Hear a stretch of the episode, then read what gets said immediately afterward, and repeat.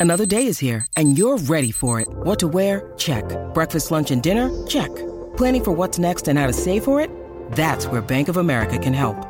For your financial to-dos, Bank of America has experts ready to help get you closer to your goals. Get started at one of our local financial centers or 24-7 in our mobile banking app. Find a location near you at bankofamerica.com slash talk to us. What would you like the power to do? Mobile banking requires downloading the app and is only available for select devices. Message and data rates may apply. Bank of America and a member FDIC. When you need mealtime inspiration, it's worth shopping Kroger, where you'll find over 30,000 mouthwatering choices that excite your inner foodie. And no matter what tasty choice you make, you'll enjoy our everyday low prices, plus extra ways to save, like digital coupons worth over $600 each week. You can also save up to $1 off per gallon at the pump with fuel points. More savings and more inspiring flavors make shopping Kroger worth it every time. Kroger, fresh for everyone. Fuel restrictions apply.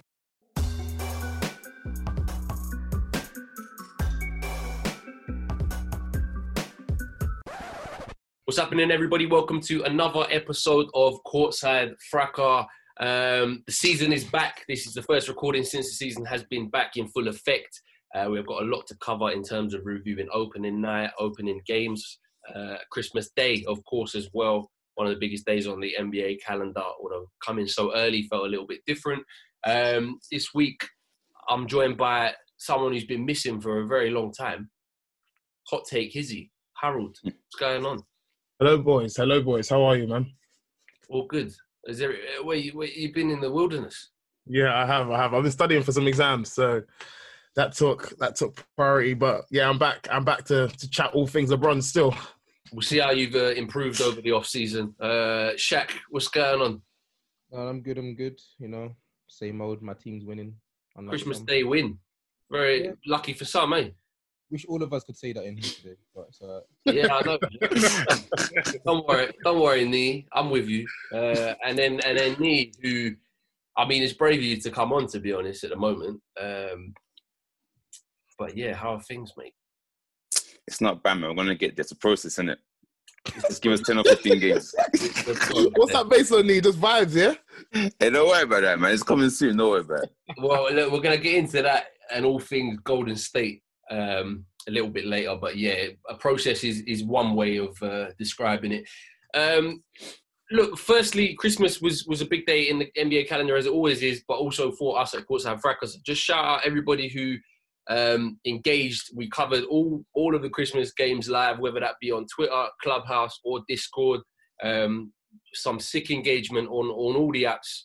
To be honest, especially the the live chats on, on on our Discord, which has been running for a little while now. Really sick community on there, um, and then the Clubhouse, which is a first time trial, but but that was lively as well, and and that was a really good discussion in terms of new listeners coming on um, and letting us know like their little basketball background as well. So love for that and and hope you enjoyed all the coverage um also one little thing i want to start us off this week is last night uh we had the atlanta hawks taking on memphis grizzlies but we also had a little debut of a feature that we're going to run through the season on the twitter and that was courtside 1v1 so what we want to try and do is just stir up some debate about who you take in these naturally forming rivalries in the nba of players that are comparable and and and uh, players that people really seem to have camps with either side. So so last night we really wanted to center it around Atlanta and Memphis's sort of start up and coming point guards in Ja Morant and Trae Young. Uh, Trae came out with a win last night, 122 to 112 in the end.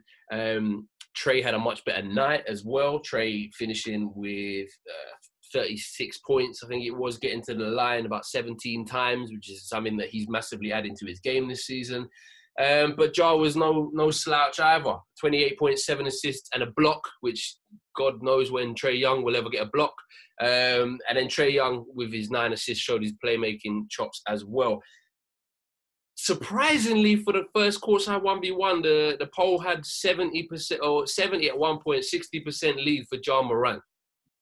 Is that merited? Yes and Go no. on, go on, Shaq. Okay, go on, Shaq. Yes and no. Uh, Trae's cold, all right? Like we, we- we're gonna sleep on Trae as a talent. He provides a lot to the court, especially the playmaking side of it. I think he lopsides Ja, but if if you see like most of the responses, and especially like my response as well, It's just defense. Like hiding a play on defense, like me, you can relate. Hiding a play on defense, especially disrespect is crazy, man. Uh, hiding a play on defense is a big task. So then you don't just factor in getting players for the offensive side at work. Now it's like, oh, we need the three and D players that can always try and help that cause as well. So building a team around Trae would be somewhat harder than building a team around Ja. But if Trae had defense, I would go Trae personally. But yeah, I think as well. I think the thing with Trae is it's not like he's a, a Steph where yeah you need to hide him a little bit and he's a, he's a poor defender. Trae like bottoms out so far in every defensive statistical metric. He might as well not be there. Like he probably just wishes that he could just not be on there for defensive possession. I don't know how much of that though is to do with the Hawks have just been a losing team for two years, and so Trae, go do what you want to do. Ja's not a perfect defender by any means, but just being athletic and, and being active um, and just being a bit of a madman like he is, I think that definitely lends him to having more defensive upside. But Nee, like Shaq's just sort of touched on it there. Trae offensively can do what he wants at times, it feels like. And even last night, like he was just going at Ja on a lot of the possessions, a lot of the points, taking it to the rim. Shot was awful. I think he was one of seven from three. He looked like shit. Um, that was after five from six in his first game. But what I liked about it is he was just going to the rim, getting to the line, getting fouls, bringing other people into it. But is that offensive upside just worth it? Like the the trade defensive side, not worth it at all. Not not worth worrying about because of the offensive skill that you can have. I think that's where I'm kind of at the moment as well. But like his output offensively is so good that like uh, I mean, I think you can kind of let it go on the defensive end to be honest. And if you look at it yesterday, like you said, he went one. I think it's one for seven from three, but I wasn't really too concerned about that because he went to the free throw line 17 times, and that was like one of my main like criticisms of like um like Tatum last year and years before. Whereas um, he's like I'm hearing his shots, but when it gets to the nitty gritty and you're trying to grind out a win, it's always getting to the free throw line. It's going to get you over, and he seems to have that unlock already. Like he takes control of the offense. He works well in the pick and rolls. He's got that flow and lock. It's, it's the same with Ja as well. That flow is crazy. Um, but yeah, man, that guy's just so good. But um, there is like one concern in the sense like he takes so many shots, so it's a bit hard in this. But he's he's got quite a bit of usage, and he Who else is I shooting think, on that Hawks team though? huh? Who else is shooting? No, but well, I mean, you got Kevin Huerter.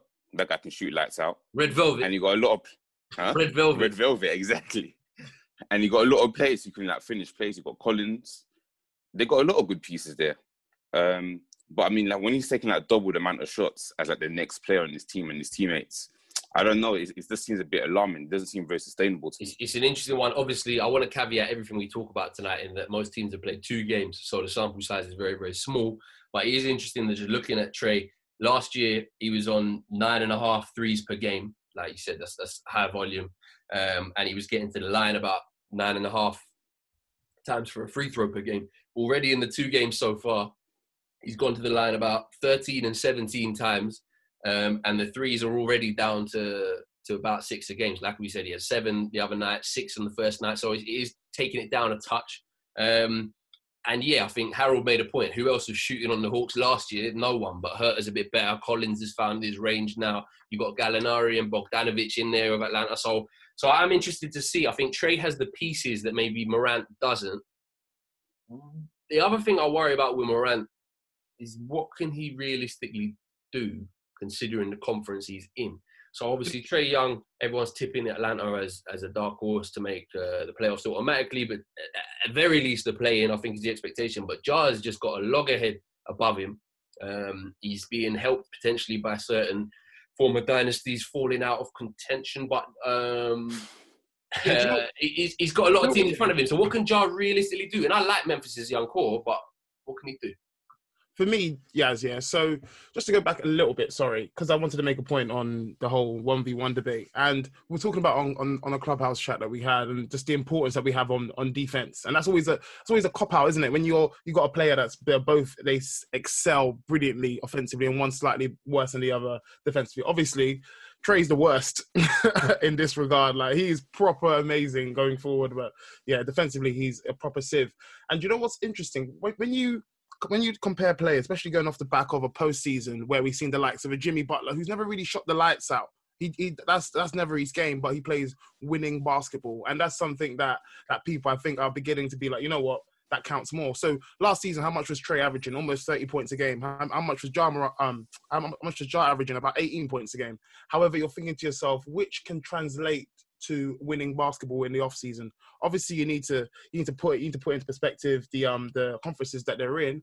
However, you think a six one Trae Young with no defense, he he it will be it will be easy it will be easier to somehow section him as opposed to a Ja Morant who can who in my eyes, yeah, can genuinely fly. That guy is ridiculous. Um, yeah, so I, I, think that's where he pips it for me. Um, as far as the Grizzlies go, boy, it's tight, man. There is, as you said, there's loggerheads in that in, in the Western Conference.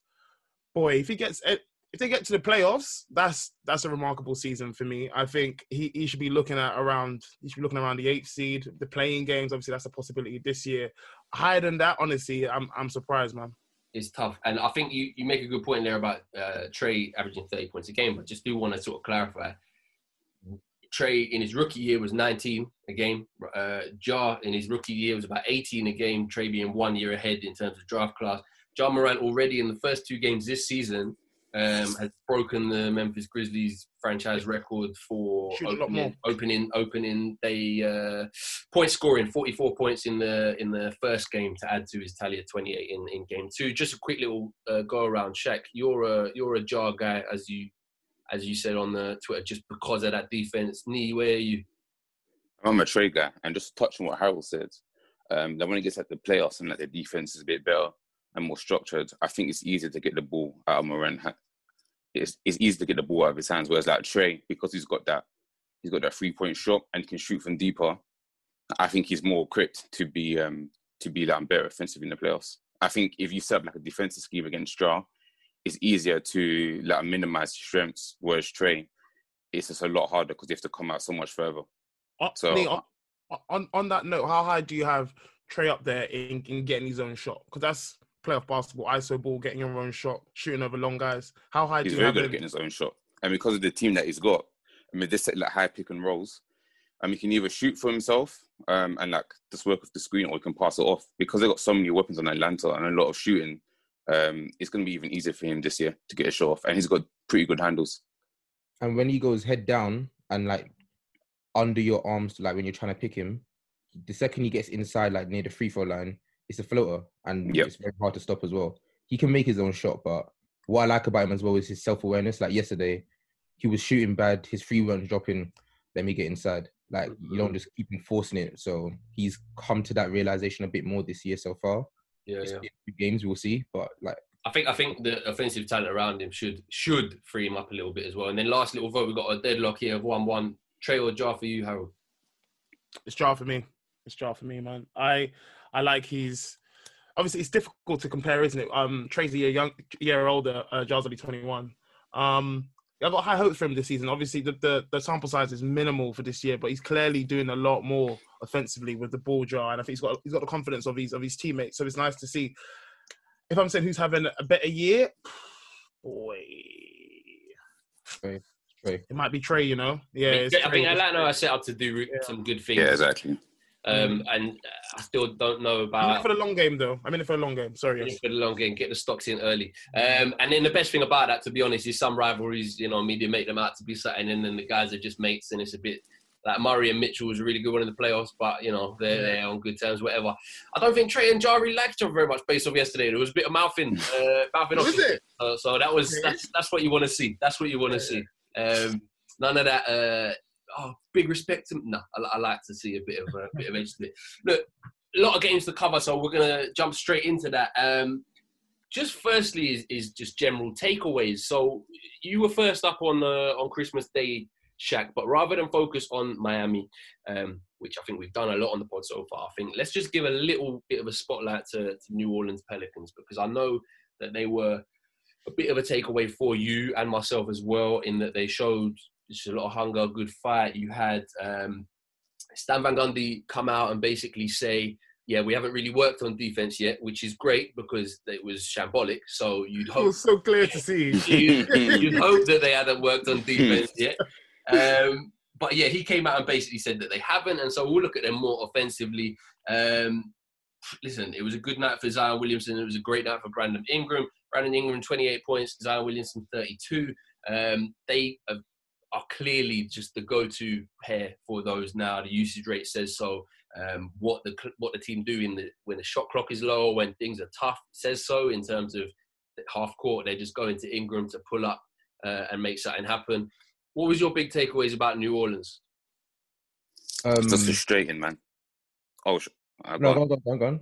No, it's just it's just mad frustrating. Like it's similar to last year. Um, just like so many turnovers, and they're just so immature with the ball. They're trying to force plays that weren't there. And you say Ingram had a good night, and he did. The guy's obviously a baller, and I've I've got a lot of respect for him, and I've got a lot of high hopes for him. But um, like towards the end of the game, um, he was doing this thing where he was getting to um like the line basically, or, or like getting to the byline, and then he was kind of just putting himself in a hole where he couldn't really get out. So he had two players guarding him. He couldn't find the pass. He couldn't get off his shot, and he does that sometimes. And that that's the next thing that he needs to work on to the next step. Um, he just needs to work out of like being double teamed better. He needs to be more aware of what's around him and just like maybe try and have a vision of what he's going to do next before he does it, so that he doesn't get trapped and then like he doesn't turn the ball over. And a lot of that was happening because and the Pelicans were just forcing him, force feeding him the ball because um, Lonzo wasn't being as aggressive as he should have been, um, and other players weren't hitting their shots. So that's kind of the problem the Pelicans. And then defensively, yeah, they just they weren't good. a, a cool six points from uh, Mr. Ball. Um, after after a better first game, and then like there's this decision, yeah, that he's backing himself and hasn't extended, and and he's going to be testing sort of at least restricted free agency.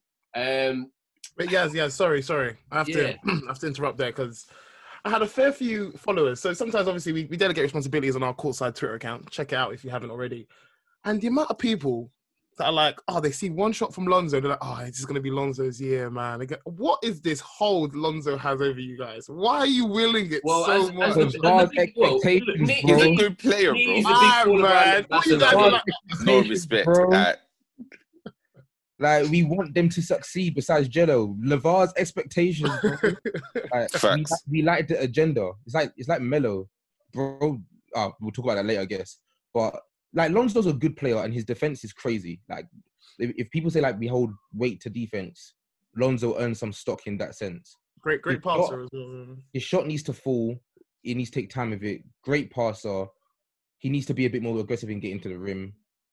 But again, in a team where you've got you're you're coming from college where you was the man, and then now you're third in ranking, maybe fourth in ranking in usage on your team, it won't be easy. And then because when he does have the ball, it's are you gonna make a play or are you gonna shoot? Mm. Sometimes it is hard to catch a rhythm for him. I think so. Yeah. And in terms of usage, just based off the Christmas Day game, um, if obviously Zion and Ingram are out ahead of everybody. Then you've got Bledsoe um, third out of the starters.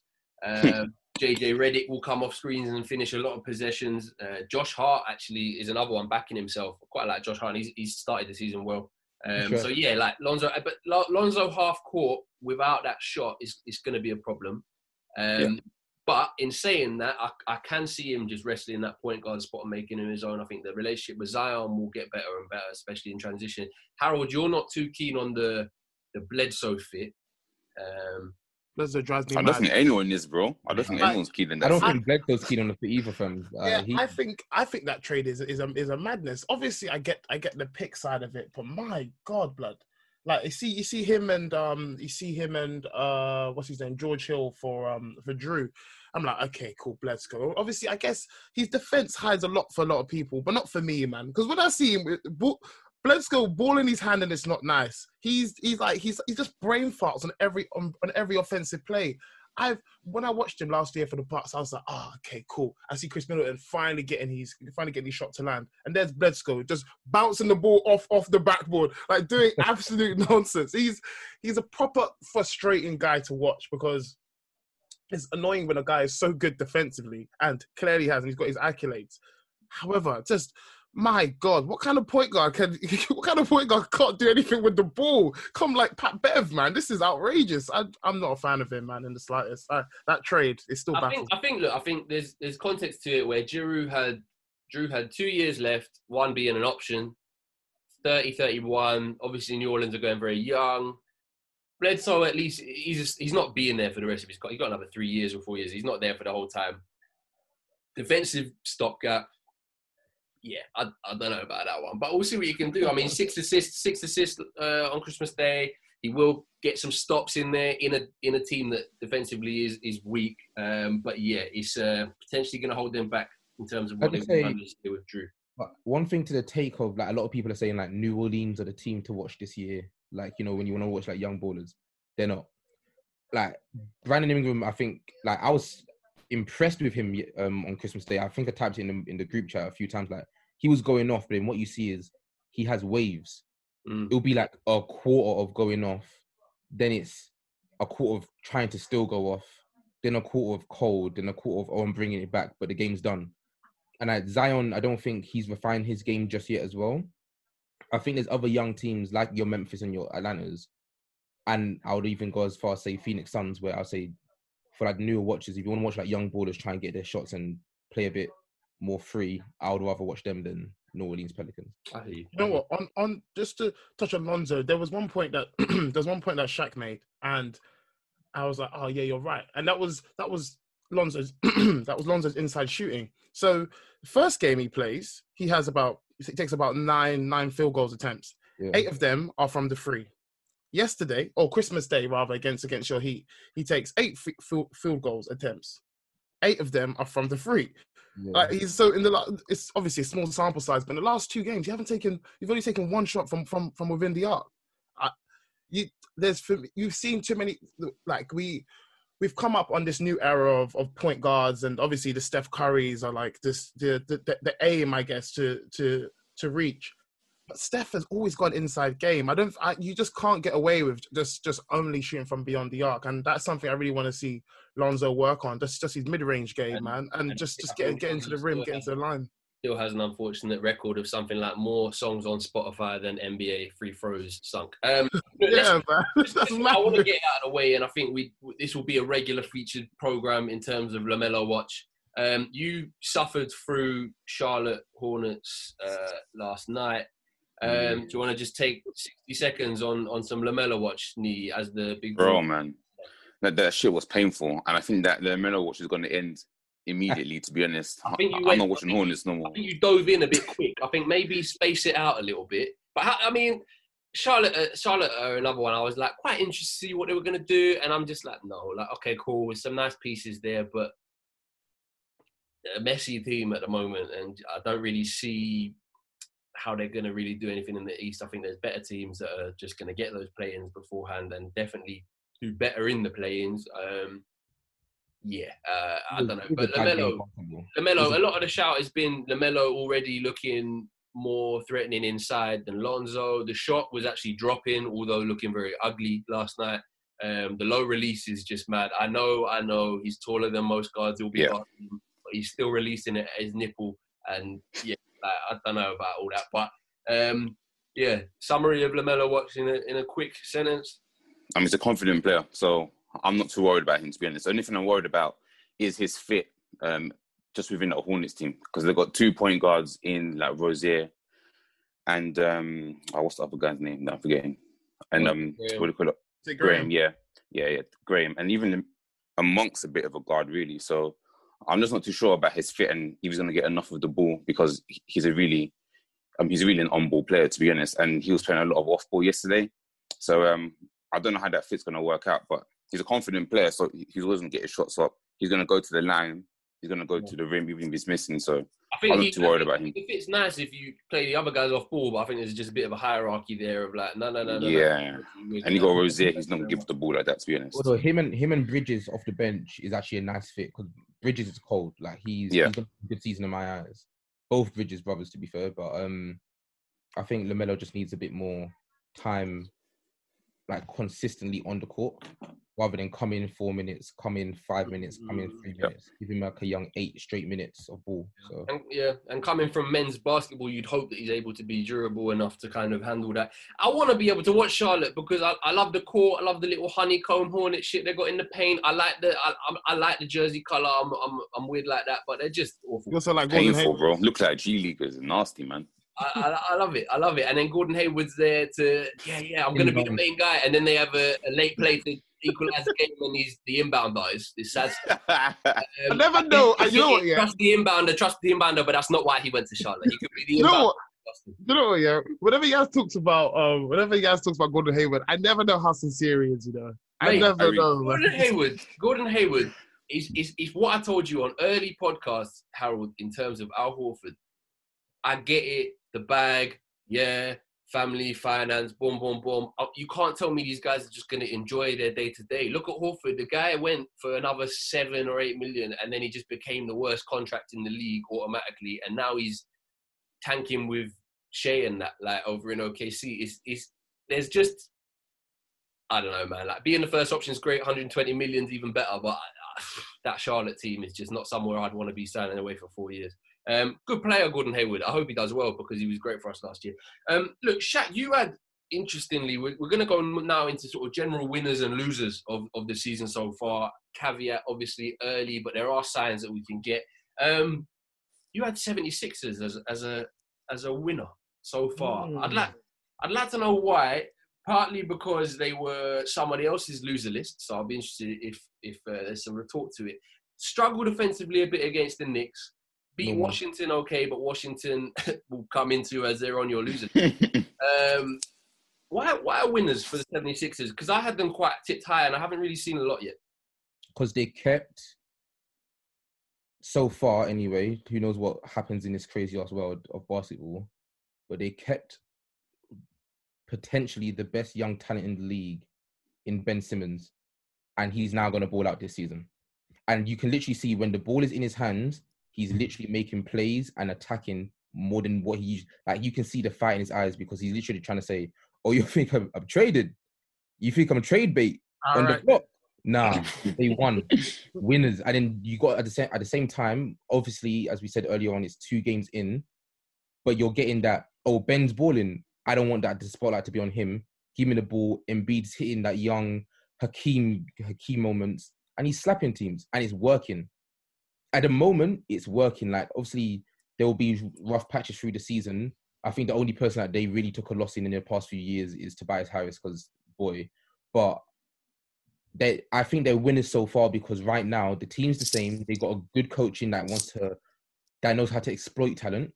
As much as Doc isn't like you know he's got some things on his resume of like three and Yeah, one I, losses. I, I said. I said it the other day. Going from Brett Brown to Doc Rivers is a massive. it's a it's a crazy transition. You got a coach as well. not just because uh not just because flipping yeah what he's achieved compared to Brett Brown, but you could just see Brett Brown's timeouts. It was just done. Like he was so Yeah. done there. And. And then Doc's have got a history of working with guards that don't primarily shoot the three all the time. CP3 being one of them. Great passer, good on def, well, great on defense, and gets his inside shot. If Doc can channel like in a CP3 from 2012 and whatnot into a bit of um, Ben Simmons, it's hoi. I, I think they're winning so win- far. winners, You know what? less so what they've done, just what they can do. Yeah, what they look to, the, what they look like they're going to do. Go on, Harold. Yeah, I've yeah, I, I I had um I had sixes in my winners as well, and that is literally based on pretty much what Shaka said on just Ben Simmons. I think my knowledge of the game in the last few months, like a lot of people, um, has improved dramatically. Obviously, doing this podcast, but I really appreciate what Ben Simmons does outside of the shooting. Obviously, there's that, there's that easy fly on his record that the guy the guy can't shoot, he doesn't take any he doesn't take any shots as a as as a guard.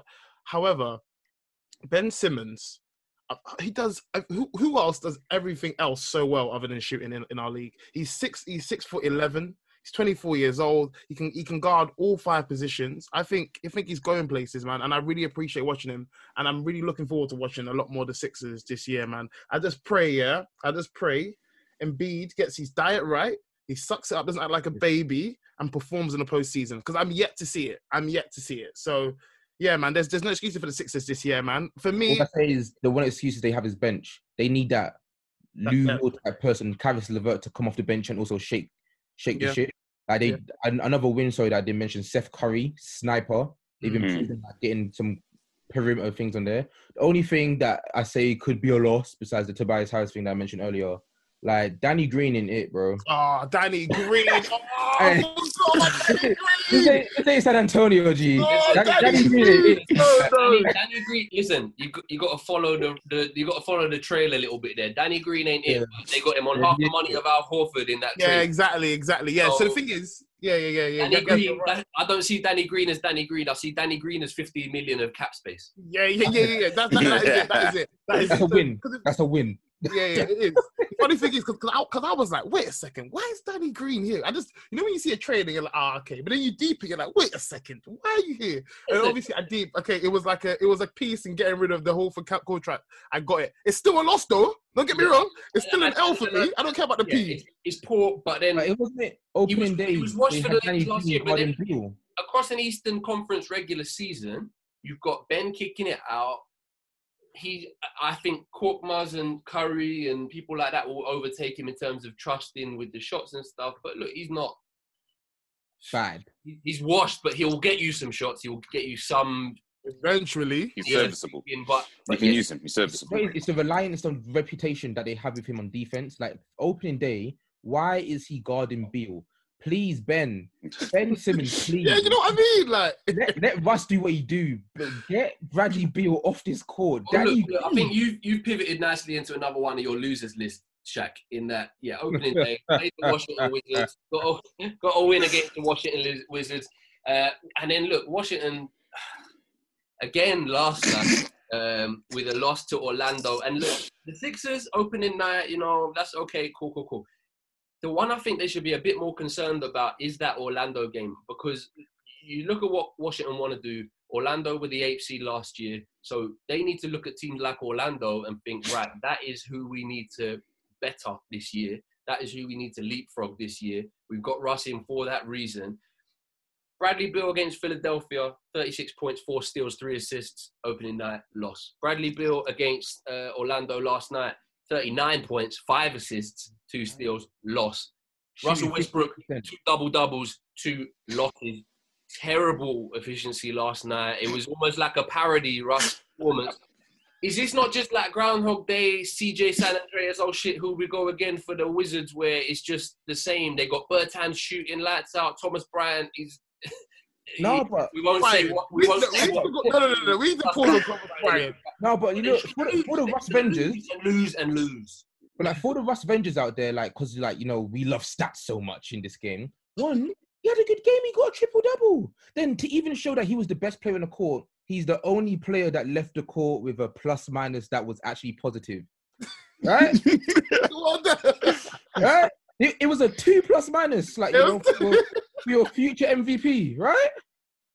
Ah, what a fit, Washington. Welcome to Russland. That's what we do. Like, um, you know. All right, cool. I'm done. I'm done. You know what though, yeah. On on Bryant, yeah, man's a joker. Uh, You know what? I had, well, because I remember Yaz, Yaz asked me yesterday, oh, how can you send over your winners and your losers? Yeah, I was like, oh, okay, cool, yeah, I'll send it over. Obviously, I watched game one. I'm like, oh, Russ, Russ and Beal looking good. Beal's talking nice about him, throwing shade at John Wall. Love to see it. Love to see it. And then I saw that game yesterday. Yeah, I saw I saw Ira put stuff in our in our group. I said, wait a second, let, let me go check this game out. Yeah, I said, what, Russ? What's going on here? At one point, he was shooting 28 percent from the field. Are you okay? What's going What on, do you Russ? expect, man? It's Russ. No, It's just normal Russ, settings. Russ, Russ finished 32% from the field, 6 of 19, 0 of 4 from 3. Uh, but hey, hey, 3 or 4 Triple double though. Three or four free throws. And yeah, the triple double. I mean, triple doubles they do lose their weight when 15 rebounds is your uh is, is one of those stats, and then you know 12 assists. But I just I'm just worried about. Look, I, listen, Russ is Russ. Russ is what he is. That's all cool. But when Beal's going off like that, and and Russ is still at least uh, getting some outcomes. And they're still losing to a team that they should be looking to. Yeah, this is our litmus test now. Like if the Wizards lose to Boston, Brooklyn, that's fine. That's pat. But if they're losing to teams around them like Orlando, that's a bit troubling for me. And in the last three minutes, they were down 15, 16, 17 points. The game was gone. Yeah. Uh, it wasn't even close. So uh, I'm concerned for the Wizards. Um, Um, I think it's a good sign as well, actually, that that um, Beal's still getting his he's still getting his buckets, still getting his points, and that Russ can still do what he's doing. Because I think there was a question before the season started if Beal's if Beal was still going to get the ball as much and get as many shots um, with Russ there. So I mean, you just I like don't, yeah, I don't think it's as bad a fit as a lot of people do. My Yeah. problem is is I still don't see that them like Atlanta, but maybe even more so. I just don't see who's defending anything. Bertans is not a defender. Thomas Bryant No. is a better offensive player than he is defensive player. He's dunking, Clearly, dunking uh, uh, and then Beal and Westbrook, like they're not a lockdown backcourt at all. So yeah, I, I, I- I think they're they're well within their, their position on the losers list. There, I think another person, quick shout out, ten seconds dedicated. Chicago Bulls look like the worst team in the league, hands down. Um, You, one I want to touch on as yes, yes, yes. Sorry, sorry. I, I just I have a had to have a quick stat because as Shaq was saying, um, the Russ Rangers they lo- they do love stats, so it's not all doom and gloom for Russell Westbrook. Um, he's now 13 triple doubles away from becoming the all-time leading triple doubles scorer for the Washington Wizards. Well, he's, he's tied ninth after two games with that one. So that was that was a pretty special bespoke stat there. Um, well, one I'm worried now as well. Denver Nuggets. Um, okay. Jerami Grant, Jerami Grant, Torrey Craig, big losses in summer, but I didn't really see them as big losses. I was just like, yeah, you know, whatever. But I think they knew what we didn't in terms of offering Jerami Grant the same money Detroit did, just because of the depth. Like they had, they've had two losses, um, and you just do look about. They, they they need a bit more of a rest. Like Murray, hot and cold. Uh, last game against the Clippers, Christmas Day, um, finished the game fantastically well. He he went about seven of nine from the field in the second half, or second last part after going one of seven. I thought he was kind of over that after the playoffs, Jamal Murray. He's been streaky, he's been inconsistent, and to still come back this year and and just be like that. There was an amazing quote on the commentary on ESPN of Richard Jefferson basically saying, "Because someone tell Jamal Murray that the season has officially started." Um, Nikola Jokic is still incredible and is playing really, really well, but he's getting frustrated looking around that people not seeing the reads, people not finishing their dinner, people not doing what is expected of them. Buddy Hield's winner against Sacramento, who none of us gave a hope of achieving anything this year, is one of the funniest things I've seen in the NBA in a long time. Amazing. it was just ridiculous. It was look, it's tie game. He's flipping inbound to Jokic. He's lost it. Looks flailing arms.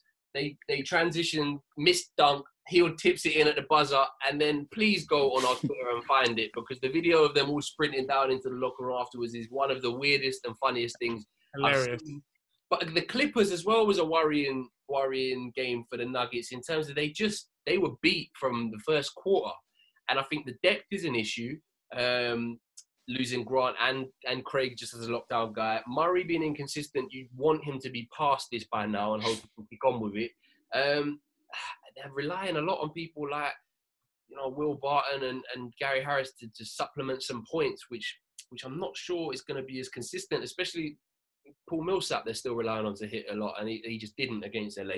Where do you lot see the Nuggets? Is are they are they? Re- I know they're relying on Michael Porter Jr., but are they are they a bit done? Are they going to get crowded out? They're not going to be the top sort of three seed that they have been for the last two years in the West. Where do you see them? And I, I think they'd be fine because I think last year they, they had a pretty slow start as well. It just seems to be like the way they start the season, to be honest, and like they'll work their way into it. Um, I think Jamal Murray will um, come to some form. He's just going through a bit of a bad spell right now, hopefully. Um, and I think I think the Nuggets will be fine, to be honest. I It's say, calm. I say, they'll be fine in terms of a franchise. Like they're probably gonna be top five, if anything. I say top four.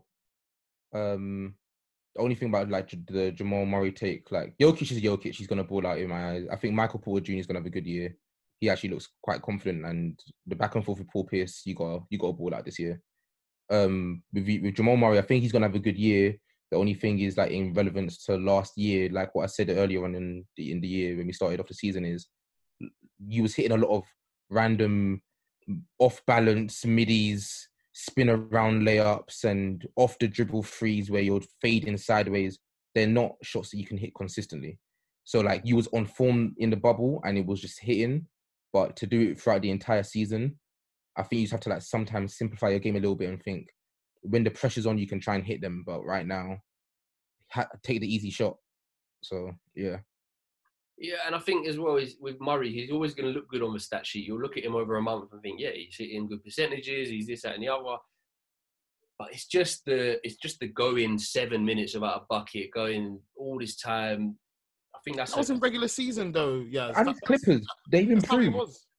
Like it's the Well, Clippers. we're going to get on to the. Well, look, I think I think we've got one more uh, winner and loser to cover before we get on to the Clippers because I, I want to talk about the Clippers. Nee, is there anyone you can think of who maybe hasn't had the best start to the NBA season? Uh, is there anything you want to get off your chest? Um, uh, Kelly Oubre Jr., Andrew Wiggins, and doing too well. I'll tell you what. Two of two of ten from three, two games in a row. It's just not good enough for Steph Curry. Um, so Curry watch. Let's start with Curry watch. Yeah, go on. You tell me, mate, because I don't know what to say about this year's Warriors. I'm not concerned about Curry. I mean, like, there's been plenty of seasons where he started the season. I'm not shooting well, and like by the fourth or fifth game, he's shooting lights out, and then you'll have like a 50 point game where he hits like two or threes. I'm not concerned about Curry at all. But what I am concerned about is the Warriors in general. Um, to be honest, and I think there's a lot of things that are at fault. Um, and I know Wiggins and Oubre would be the standout and the things you want to poke at the most. But I think it's a mix of things. Um, I think the system is not playing to their strengths and the chemistry and IQ within the team, like the chemistry is not there yet. The IQ within this team is terrible, man. Like on some of these guys, I don't know if they'll be eating crayons or whatever they're doing, but um, these guys aren't the smartest guys ever. But I won't and, lie, like, I've, seen I've seen enough bad decisions from Wiggins and Paschall so far uh, to just I don't want to watch you lot at all. Now Wiggins I don't blame you. I, Wiggins, If you play the Wiggins- Celtics Wiggins tomorrow, I bad, watch someone else. I, it's poor. It's poor. The ball's not moving.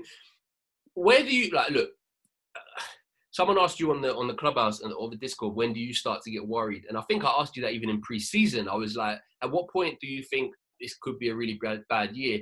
Um, you got Draymond coming back, who's not a shot maker at all. Kelly Oubre Yeah. won't be this bad. He won't be this bad for the rest. Like he won't. no, he won't. Wiggins, like um, Steph, you hope gets a, above twenty percent from three at some point. Um, Well, he's taken out his cornrows and he's made fifty threes in a row. So hey, 105, 105, I believe. 105. But 100, uh, oh, 105, yeah. All right then. All right, Steph. listen, cornrows have cornrows have done great for Paul George this year. So you know maybe it's just a Steph thing. Listen, I think, I think Steve Kerr, if he is still going to insist on this screen, ball movement, motion offense, jacking up loads of threes, with the roster he has, I. I get it, no training camp, but surely they are working behind the scenes on something else because you've got skill set in someone like a Oubre who can cut to the basket really effectively. You've got the one shining light of the season so far in James Wiseman. I know he hit two of two threes the other night, but if you're asking him to do three to four threes a game, you're not quite playing to his strengths. No. What do you need? What do you need to see from Steve Kerr now? Because we joked with Ire a few weeks ago that the guy's got a coach for the first time in four years. That has got a completely, completely change of how you lot are attacking, right? Yeah, so it's a bit of a difficult one in the sense that okay, so we're playing the Bulls and the Pistons next, and we don't really need an effective system to beat them. I mean, and we should be beating them just off running the half pick and roll Curry. Um, but when we play the better teams that are more organized, it's always better suited if you have a system in place that can get guys their shots, that can get guys into rhythm. Um, but I mean, it's a tough one because like I think people are saying ten or fifteen games we gotta um, like grind it out and just get the system like down packed and get these players used to it and get chemistry going. But I don't think we have 10, 15 games in the West, to be honest. Like, we can't afford to be giving our games, especially to the lower teams that we expect to be under 500. We can't lose these games at all if we want to make the playoffs. And I to be honest, like, with saving grace, but I think you're absolutely right. yeah, and like, if we look at like Kerr's system, um, the players we had before were high IQ players. So we had Shaun Livingston, we had Iggy, we had KD, we had Dre, we had we had Curry, we had Clay, um, and like now that's gone to Curry and Dre, and then that's about it. Like Oubre and Wiggins and Paschall, and they're just they're just not reading the plays, and it, it confuses me because I mean, if you look at it like us as fans, like we can see what should come next after Curry gives up the ball. But then you just see Paschall, he starts dribbling and goes ISO. You see Wiggins, you see Oubre, he tries to dribble between two or three players and throw up a shot. And it was driving me insane because Curry's not a guy here to set screens for you to start throwing up your bullshit. You give him the ball back when he's open. And these guys are just, it's almost disrespectful um, how you got a two-time MVP, and you got a Hall of Famer, and he sets the screen for you, he gives you the ball, and you go and throw out some bullshit. I don't understand on what's going Oh, through their well, heads. I but- mean, just like, isn't that where, like- if he's shooting two to ten from three, I would give him the ball. Just how how how bad do you think it could get though? Because like I wasn't expecting after two games Curry to already come out and criticize, literally criticize the IQ of his teammates. I wasn't expecting Curry to, to. I thought Curry would give it a bit longer than that. I actually quite impressed that he did like lose his head so quick. Um, and yeah, like he's not the guy who's gonna. He. This is where when people were coming at us for Harden being higher than Curry in our courtside countdown. Look, you put Harden in that team, they they're not getting killed like they did against Milwaukee by a 40 point or a 39 point loss because he He's is down shooting. robust enough. Nah, nah, nah. Because look, you say that, but then like, the shooting doing the that team is season. terrible. There'll be games where he drags you, but you can't rely on that guy to shoot you back into games. He's not physically built for it. Uh, he hasn't got the just the injury record that you can reliably bank on it. And even even just physically within the game, I don't see him as like a just a physical guy who can just go the whole 40 minutes. Just He's not a physical guy. No, no, no. going all Not at out. all. So, so how bad could it get? Do you think, like in terms of not just on the floor of a losing record, but even toxicity? Even someone like Curry just going up to the border boardroom and knocking on the door and just be like, "Lads, got to fucking do something here." Because I mean, this guy's not going to waste his prime years like trying to build another team and work with idiots who don't know how. To, I mean, don't know how to work with the ball. Like, um, something's got to give, and it will change soon if he if he continues to go like this. But to be like, like, I just want to touch on your point what you said about Harden. Like, if you look at Harden, at least he's always had shooters like waiting from outside of the perimeter. We don't have any shooters. Like, um, Paschall can't shoot the three, and like if you look at his form, it's absolutely insane. Um, Wiggins is hot and cold. Oubre is hot and cold again. Like we're talking about like thirty-two percent, thirty-three percent career Cold, shooters. cold, bro. from the Right, but then, but then Yeah, it's not. It's let's, not let's nice. exclude Harden, but then Westbrook will take over that game, and he ain't always had shooters. Ah man, nah, I don't But think what's the this is second the over that game. in that Westbrook can. He's built for it. He's, Fuck he's is so nasty. Like, honest, honestly, like I, I honestly think, like, so let's say it's LeBron James or Giannis, Kawhi, Paul George, even on his own in franchise. Jimmy when you- Butler's dragging you through these games. Yeah, like when you're a star player and your team's playing trash, that's when they say takeover mode and you take over. But Steph Curry's still setting screens. But there's no criticism. We're going to talk about how Wiggins didn't catch an alley oop and, and dunk it. But really and truly, we've got to look at Steph as well. It's he's not been it too. If you know, No, what I'm well, yeah, yeah, yeah. So, uh, like, I definitely agree that like, Curry can do more to get the ball into his hands and just like just run his own plays and just ISO a bit more and shoot a bit more and like just t- like kind of take control more of the game. So th- it's definitely part to do with Curry as well. But like just overall, I mean, there's not so much you can do when you got two or three guys that are guarding you because there's so many non-threats on your team. I mean, like, it's just kind of hard to work like that. You can't play basketball. them to make some I mean, like, I know it's, huh? Because I don't disagree with you. I think the roster is awful. Uh, do you expect them to make like at least try package something, even if they're taking a hit on, even if they have to sell low on someone like Wiggins, who I think they always intended to flip anyway, and just get a shooter, even if he's not the best um, fit or player. Do you see some roster moves? Because you've got a weird like little collection of just non-shooting bigs. You've got Looney, you've got Marquese Chriss, you've got Yeah. Wiseman, who That's the player I was going to mention. you want to give all your flipping minutes to anyway. Uh, and then you've got Draymond coming back. Like, what, what what sort of roster composition is that? So look, yeah, like with Looney now, um, because he's healthy, and that's the, that was the one thing that was always going against him that he wasn't healthy. But he hasn't looked great this year. Um, he's tried to extend his game and shoot a bit more, but it's not really working. And he just looks sluggish and slow off the ball. And I think he's what on like a family family contract or so. So he's probably the one guy or piece that we will probably try and trade to get something back. Because I think the plan was before the season um, that Wiseman wasn't going to play that many minutes. We were going to try and ease him in. We had we had Marquese, we had Looney who could play the five, and we had Dre who could play the five sometimes. So I think we're going to try and minimize Wiseman's minutes. But like the way he's playing right now, and the way Looney's playing, and the way the offense is just going, um, I think we're going to see a lot more from Wiseman.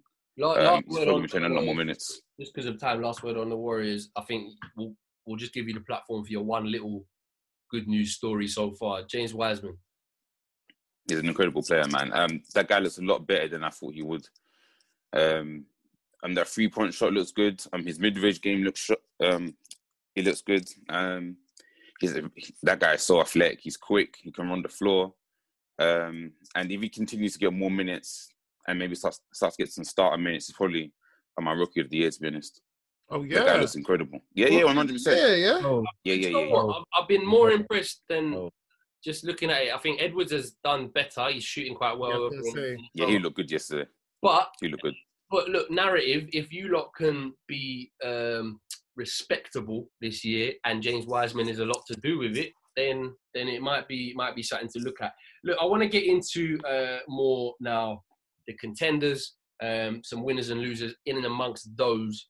So we're looking at, I mean, the four kind of Vegas favorites, which are the Lakers to repeat and retain, uh, the Brooklyn Nets, who are the most stacked team in the NBA, in my opinion. Um, the Clippers, who have come back looking very locked in and very focused after their embarrassing year, and the Bucks, who, for all for all their for all their failings in the playoffs, are still going to walk the East, are still going to put up all these regular season numbers, um, and are still to gonna be a, a one or at worst two seed and expected after that Giannis contract renewal and and Jrue um, trade to get out of the East. Let's start on the Bucks because I've actually got them in my losers list, which is which is harsh considering that they've actually played a decent game against the Celtics, losing it in in crunch time because Giannis and you know what? Un- unfortunately for him, I actually looked at it.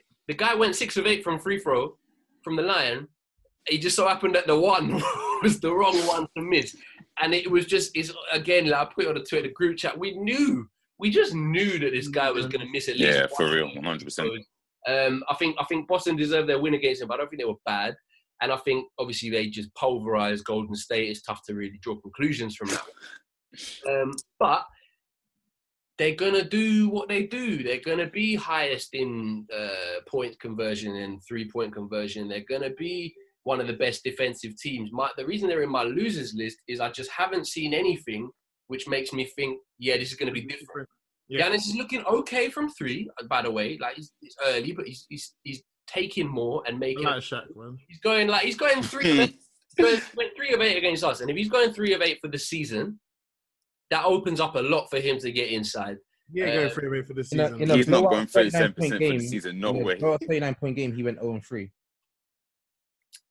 So, yeah, Yeah, well, look, this is where it's a process. He, it's just because he had. Do you know what? He went over three because he just hadn't had the five that he was going to score three of. Um, Oh, okay, okay, okay. Look, okay. I think look, no, no, Shaq is hilarious. don't Wait, wait, no, but different. Jrue is a massive upgrade to Bledsoe. yes, yes, yes. But and you're you're looking at people like DiVincenzo if they can step up, and Brook Lopez is going to do Brook Lopez things. But the reason they're in my losers is it's, it's almost like a Paul George syndrome, where they could do whatever they want this year. Yeah. Until it comes to it, I'm just Yep. it doesn't mean anything. Yeah, I'm not interested. No, Yaz, you're right. You're right. And Giannis, me and I were talking about on Discord. We were saying his free throws are getting progressively worse. What, what's is that about? It's Like- interesting that he's not. Uh, yeah, he started already at a worse clip than he was over, and and you look at the last two seasons and they're just oh. been down. They go, they go, they're getting worse and worse, and that's and uh, that's one thing. And and you guys know I'm a Bron stan, but that's the one thing I can't excuse Bron for is, is his free throw shit over over his career and in recent years, in all honesty. But Giannis is even worse. So it's like you want to be a superstar in this league, you have to you have to make good free throws. Like that, I, I find out that's just there's no excuse to that. Especially But when he's aside going from that, so many calls and, and everything. is- Exactly. Yeah. He's always, he's always got that, that's his game to get to the line, drive to the rim, get to the line. That's his that's his game. That's his mo. So and even before that, I saw him. You know what it is like when you with like I was saying earlier, when you watch a postseason of a player, I think it completely warps, it completely changes how you really look at them, and you you you take a lot more stock into the regular season. So Giannis is bully ball, isn't he? Like he's he's gonna he's gonna get to the rim, he's gonna get his buckets, he's a great defender, etc. But when I see him try, pulling out the moves that he's going to need in the playoffs, so when he when he tries a step back jumper, I'm like, Giannis, when have you ever done that before, my guy? Yeah, Of course, it's not going to land. He I know he- like, I know he, he it's not going to land, but he has to do it because in the playoffs, it was literally, oh, we know you don't take, like Miami Heat, we literally said, oh, we know you can't shoot that. Come Yeah, on. yeah, yeah. No, you know you're No. right. No, you're right, Shaq. But it's just not landing for me, innit? The So I, I don't. I, see, I I don't see a watching, difference. I was watching him against us as well. I, I, I was half watching the Golden State game because I wouldn't call it a game. Um, and like if I'm him, I don't even the, the whole three point, three point, three point thing. Like, yeah, I get it, but Giannis is such a, an athlete that it, he doesn't need the three. Like, you've got a whole. No, he doesn't. around. Yeah. He doesn't. He needs okay. Mid, I'd work mid range, uh, Yes. 12, 15 feet, maybe some other types of finish that isn't a spider dunk. Like Mhm. that, I, I think, and I think that's more manageable for him. I think that's it's, it's going to open up maybe not as much as a three point shot for him to drive into and stuff, but I think it's going to open up something and add Way something. More. to the game. Way more. I find so crazy I though. don't know the whole like yeah three three has to happen for Giannis. I, I don't know. I think he needs to add some more versatility. But I think they're. I, I I don't know if Milwaukee are doing a fantastic job. Nah, man. Obviously, they've done a good job developing him to a point, but I feel like there needs to be a rethink about how to get him from where he is now to, to being a playoff winner. No, I see. I think what they need to focus on is getting the ball out of his hands. So, like, I find what I find funny is like we're speaking about Bucks and like obviously they had a blowout game against some trashy guys in some yellow and blue shoots or whatever, and then they had a they had a good game against um Celtics and like Giannis actually had a good game, but the best player since the start of the thing has been Khris Middleton. Like he's balled out. Like don't forget, Giannis was like Is four that not the perfect symptom of why we just can't take it seriously yet? No, Because but that's, if you put the ball in his hands, like when Giannis went down against Miami, Middleton was scary. If hmm. you're now going to tell me that I'm going to get Middleton minutes and ball usage, like let's say we drop six percent of Giannis's ball usage and put it into Middleton's hands, and he starts balling out, the playoffs become scary. Then you have to learn about getting Giannis to be a bit more off ball, maybe run, score an alley oop, Yeah. set some good screens, and let Middleton ball out as well. be A lot more trusted than Bledsoe to really make some things happen and, and run. Yeah, like they have to focus on getting him off the ball, in a sense. So like I I like that stance. I don't think they're big big losers. It's just they they need to learn how to win. Yeah, without Why? That's why. Because I think they're. That's why they're on my list. There, not because they're not going to be a top two seed, but I just I need to see something very different from what they do with Holiday. I think Middleton's a really good point there, maybe in terms of him running some more pick and roll stuff or off off of uh, some more dribble handoffs to get inside. Who knows? Um, but I do need to see something a little bit different there. On the complete flip side, someone who we haven't seen um, in in a playoff setting in their current guys, and we have all the expectations for the complete opposite to the Milwaukee Bucks is the early favorites. I would say even ahead of the Lakers is is Brooklyn Nets. Um, they're coming off two big wins, um, one against um, the Boston Celtics on Christmas Day. We don't need to talk about too much. uh, and, and an opening night again, Warriors. Your Uh, Celtics actually after, yes. Say that again. We need to talk about your Celtics after as well. Well, do you know what though? I, you know, I, I'm going to do it quickly because because of time. I didn't want to talk Celtics too too much. The the the natural thing after that Christmas Day is a blowout in in the box score. You look at it and you'd say Celtics need to be on the losers list.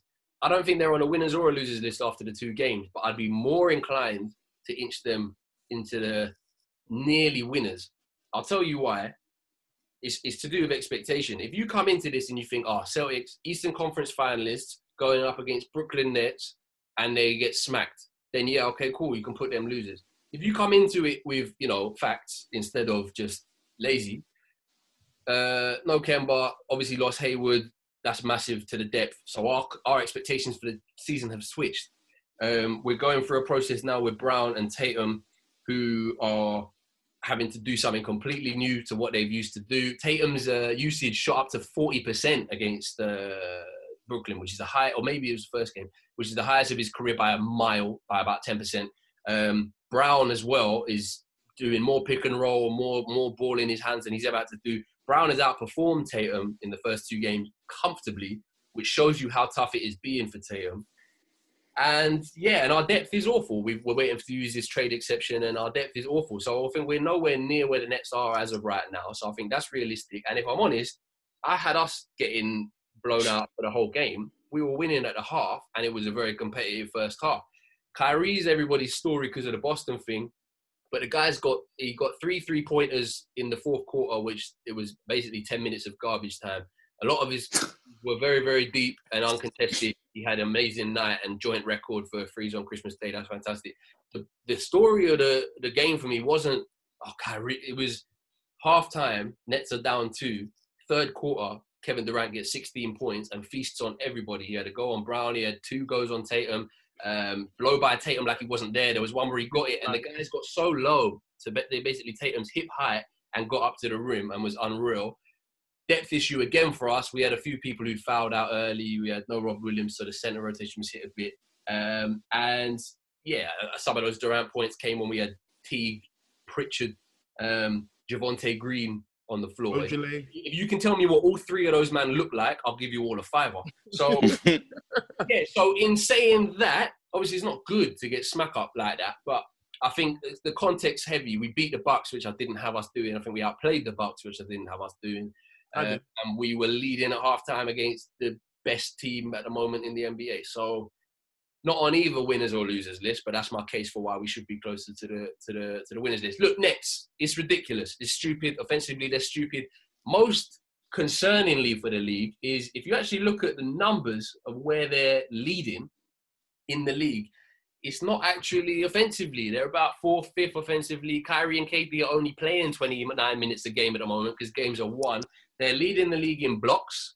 They are leading the league in opponent field goal percentage. So they're defending a lot better than people wanted to give them credit for. Um, they've got good defenders in terms of uh, Jarrett Allen can protect the paint very well. DeAndre Jordan is at least a physical presence. Um, Joe Harris, for all his shit, will do an okay job against some wings. Caris Levert has been great as a sixth man. Kyrie's locked in because it's early. KD is guarding Tatum and and guarding Tatum out of the game at times. So defensively, they've been really, really solid early. Two game caveat, of course. Where do you lot have the Nets? Are you scared? Should we end the season now? Okay, the Nets. I'm scared still. Can't lie, I'm scared. Uh, I saw obviously in Brom we trust, but I saw I saw I saw KD pull up. I said, "Okay, welcome back, my guy. Good to see you back. Good to see you back." I actually didn't know about their defensive stats like that. I didn't. What really scares me is their depth. So. Asai's been speaking about it a lot, and he's been speaking about Dinwiddie, Dinwiddie, he's been speaking about Levert, and he's just been wax lyrical about these guys for ages. I've just been ignoring him because obviously there weren't really anything to talk about in um when the season resumed last year. Ah, you've been sleeping, man. But this Levert fella, yeah? Okay. Okay. I see what all the hype is about. Six man of the year for sh- he's he's definitely making a run. I think Eastern Conference Finals, I'm looking it's they're they're they're they're, they're shooing. Like they're they're 100 percent there. For me, I'm having it as them and the Sixers. They're they're a great team. Also, they're great to watch. They're an entertainment entertaining team to watch, man. Kyrie, like, like he said, he has he loves that early season form, doesn't he? Had it for you in, in Boston if he can keep it up, he's in the best setting possible, man. Like this is this is it for him. He's with his best mate. He's playing in he's playing in New York. Like what else do you want, mate? Like this is this is it for him. And the Nets, I can see why they're some people's favorites. They can go all the way, but you wait till you buck Brown and the boys. That's all I'm saying. Yeah, like, Yeah, you think so, yeah? You've made a lot of faces. You've made a lot of faces, Shaq. I need to hear what these faces are being caused by. like you know, what, yeah. God forbid Clippers get to the finals, but if they do, Clippers win. Oh, okay. Um, I, f- I feel I feel personally like there's gonna be a mid-season breakdown, simply because like Dinwiddie, he, it's not fitting for him. It's yeah, not I good think he could right get now. moved. I think he could get moved. I I think he needs to get traded. saying, if yeah. he does, who, and then how does that work? And we have to see how that works. But again, like they've hit early season form. Joe Harris looking laser like. You got Caris Levert off the bench, amazing. Um, Allen baller, and I like Allen a lot. Um, kind of be like your traditional center. KD, Kyrie, No idea why he's not starting, by the way. yeah. He's I not think KD's mate. But but in saying that, in saying that, you got you got a bench unit of Levert Harris, um, Levert Allen. That's that's a great little pick and roll. That's not fair. it's great. Like they got depth as well. I just feel like when it comes to that playoff time and it's takeover time, there's a man in the league who's been in the league for a lot of time, and he's been dominating the league for a lot of time. His name's LeBron. And if you see him in the finals, yeah, KD's gonna put up his shots and you can't really stop it. But are you gonna stop him? And then who's gonna stop AD? What DeAndre? Come to the perimeter. Let me see how here. Like I, I feel like Wesley Matthews another great addition. Like, I feel like that team has more pieces and versatility in their offense rather than KD take it, score midi, score long range. Kyrie ruin someone's night, put him on YouTube. Like in the playoffs, I don't know if that works. I think that could be something right for the Dinwiddie. You look at someone, you think, all right, well, AD's a problem, maybe not the best matchup, and they think a bit more defensively with that because they don't need any more production than they're gonna get out of KD Kyrie. Like Yeah. and they got to stay healthy. Again, like touch what they do because it's good for the it's good for the NBA. But will they stay healthy? Will it will it work for the entire season? Will they drop these points every single game? Who knows? Mm. And So, see. so, so, Shaq, for you, it's like. So let me let me try and get the so see if I get the premise of what you're saying. So for you, it's the the chemistry. Can they keep it up throughout the whole season? Mm. And it's the injury record. So are those are those the two key factors? For- Yeah, I see. you? I think, like, I personally think that a fully fit 76ers could be a bad matchup for this team. Like, I, I, I literally see it being one of those kind of factors. Like, it's, it's a shot in the dark, but it, it can happen. And again, playoff time, you're talking about two players like Kyrie and KD that are cold. I get it, but then the rest of the roster's never been in the playoffs. They, they need to experience that kind of nitty gritty and understand that you're going to go against teams that are playing a lot harder now. It's not a regular season, and will they understand that? So Well, I, also- I, I put them as favorites for the finals. I see it, but Yeah. it Well, we know we know to be fair, and this is a good thing. We know that when younger teammates maybe aren't quite up to scratch and, and dealing with the pressure so well, we know that Kyrie is a really calming, positive influence on that. Um, you mentioned the Lakers, yeah, Shaq. Um, we're just going to zoom through the Lakers a little bit because I think we've covered them on a lot of pods. But the bit which I think we've now we're now able to talk a little bit more about Nee and Harold is is the acquisitions. So you got Montrezl Harrell with a couple jumpers the other night, by the way. He looked he looked all right. Yeah, he Montrezl. Harrell in Wesley Matthews, who was just chasing everybody around every screen, and just you couldn't look. the- Look, the Lakers' win last year was built on defense and veteran presence and everything like that. Yeah. Couldn't watch their defensive structure on uh, Christmas Day against the Mavs without noticing Wesley Matthews just chasing around everywhere. Um, Luka got Luka got his points, but he didn't really get anything too productive out of them. Um, they made the Mavs offense look very, very, very slow. And then you got obviously Dennis Schroeder, runner up to the Sixth Man of the Year, year award last year, who's taken a lot of the playmaking responsibility uh, with Rondo leaving and, and in LeBron's race back into fitness, fully, fully fitness. Harold, how have you found the acquisitions and Nee as a, as another Western Conference guy? Do you see them walking? Uh, I see Yeah. the Oh, Right, go on. No, you go, you go. Yeah, so the, the Lakers, I must see them winning um, on the West again. Um, but my only concern is um, for them is their rim protection. Um, they've lost JaVale and they've lost um, Howard as well. Um, he gave them some good minutes. And like when they played someone like Denver, um, they were able to like take like Jokic out the game effectively, or well, at least make it like very, very, very difficult for him. Um, and they, they don't have that this year. Um, like Gasol just looks so So sluggish. slow. Oh, Oh my man, So Gasol will be a good regular season piece to just move the ball, high post playmaking, all of that good stuff. Veteran as well. Gasol in the playoffs last year looked terrible. Like he looked terrible. Yeah, He yeah, yeah. makes the basketball court look like a football pitch of how small he moves, man. He is, he, he, he's like he's treading treacle. He's, So you he's see, I think they put Harrell starting center in the playoffs for the energy, and Gasol comes off the bench.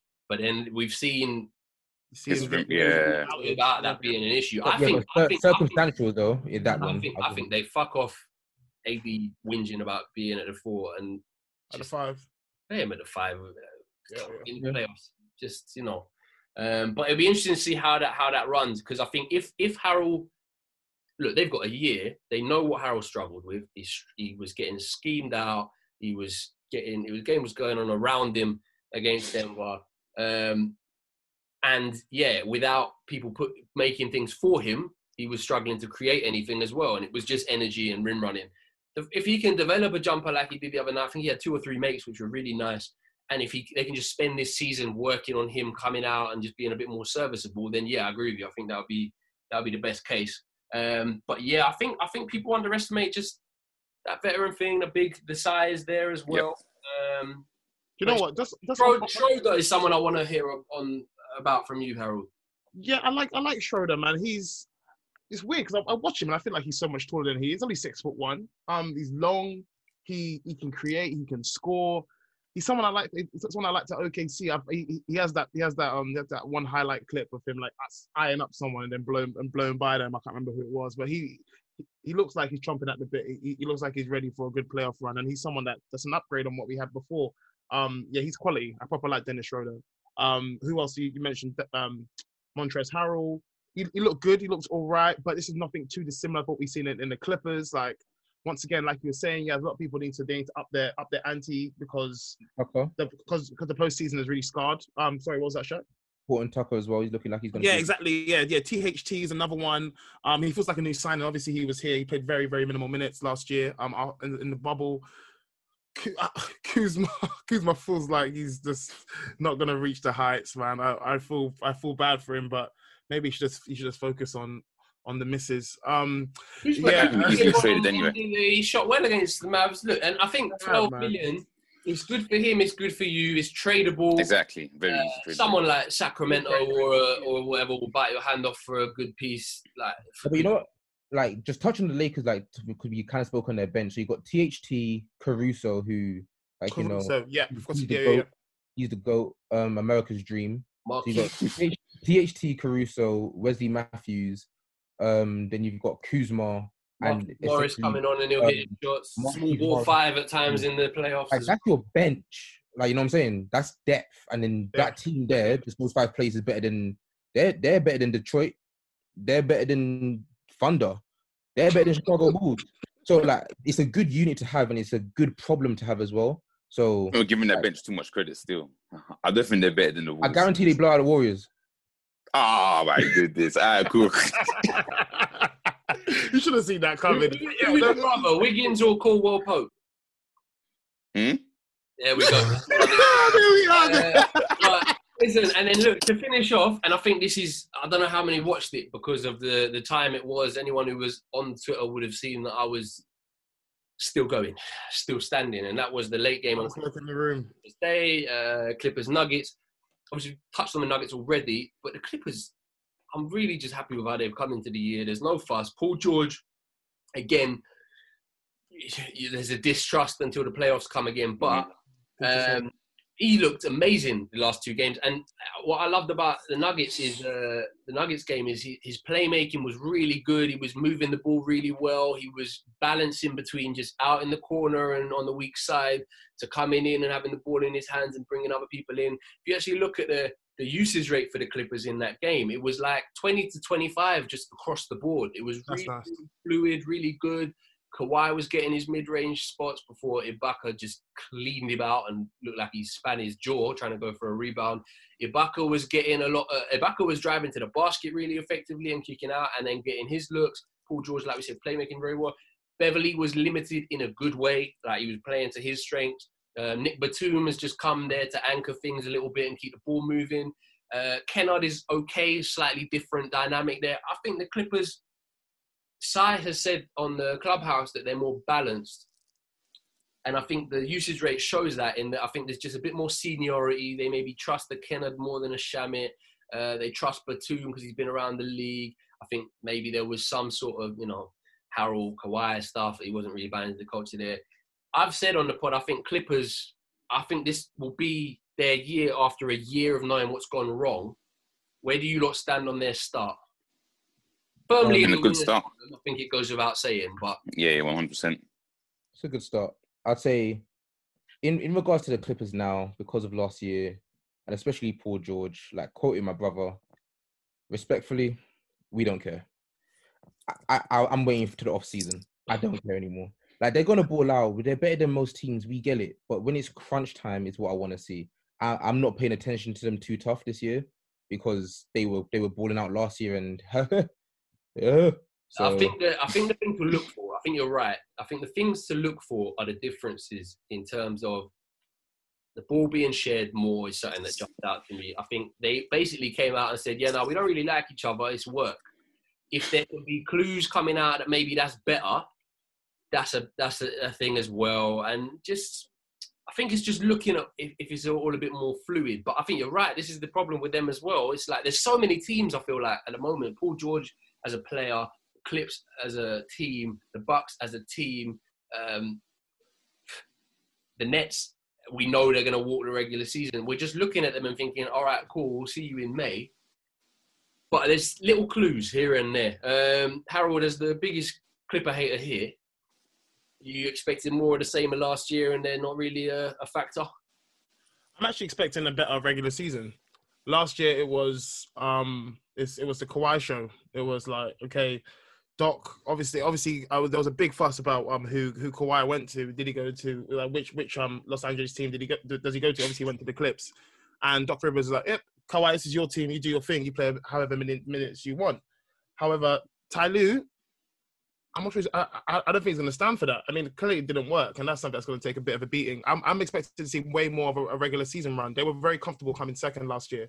I, am expecting to see them probably making a run for the first seed. Um, I like what you mentioned about them sharing the ball. That's something I didn't notice. So fair enough.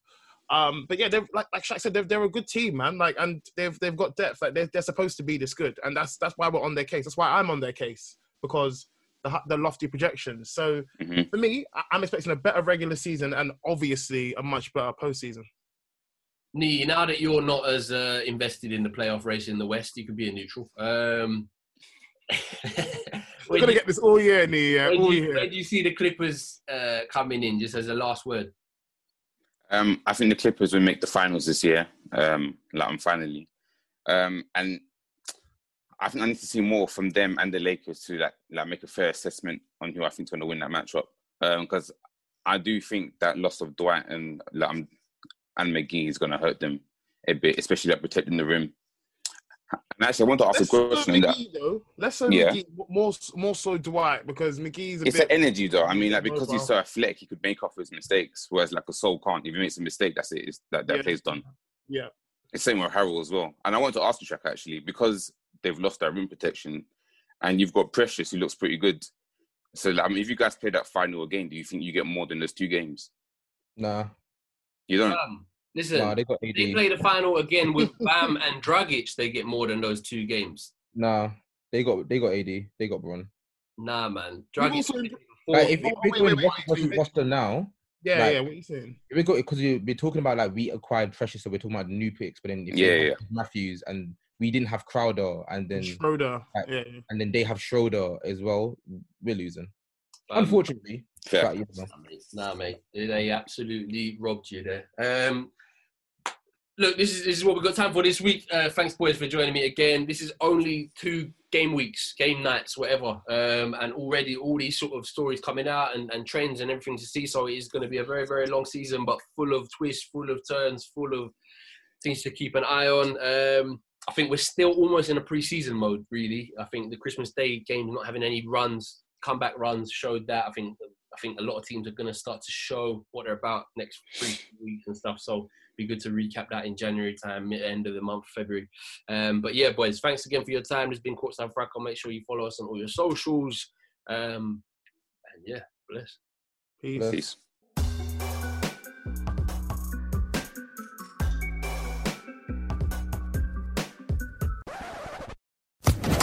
Social Podcast Network.